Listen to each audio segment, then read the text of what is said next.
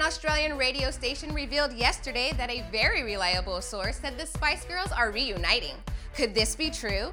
It seems as though Baby, Ginger, Scary, Sporty, and even Posh will play a run of concerts for their Aussie fans sometime in 2014. There's been no official announcement yet from the promoters or the singers, and there's been no news on whether or not the girls will make an appearance anywhere else besides Australia. Maybe the group feels bad for canceling their tour dates back in 2008 due to family and personal commitments that now they want to make it up to their Aussie fans. Hey, better late than never. Don't forget to subscribe to our She Knows YouTube channel for more of the latest news.